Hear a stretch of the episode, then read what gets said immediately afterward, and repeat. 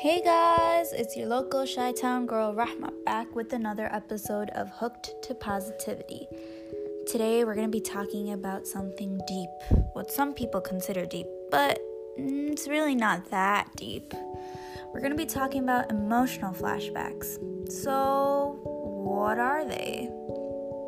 They're sudden and often prolonged regressions of something that happened in the past.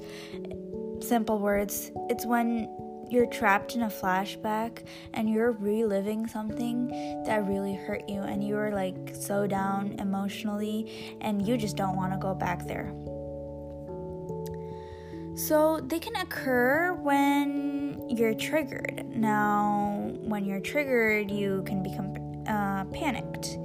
And triggers include external or internal, and they can be people, places, events, expressions, communication styles, and so on and so forth.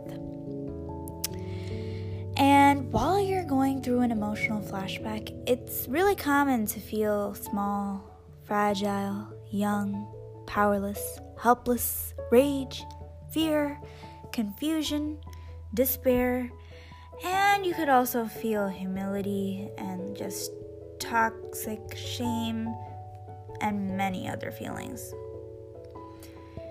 And now I'm going to tell you 13 ways that you can manage emotional flashbacks to make it feel a little less hurting, I guess you could say.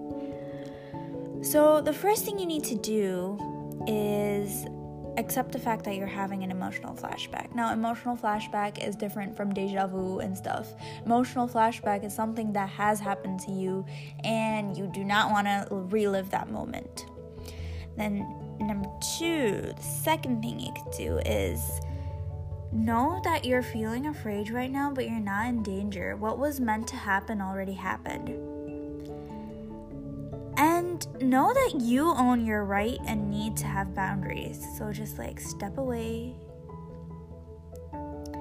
Speak reassuringly to your inner child. Now, what is your inner child? Like your past, basically. Your younger self. You in that situation while it was going on.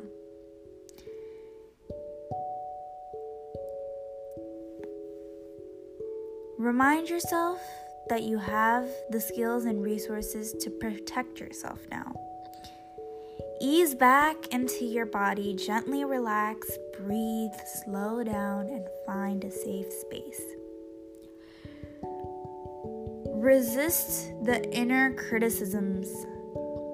Allow yourself to grieve. It is okay to cry. It is actually good to cry. Not too much, but sometimes practice self love.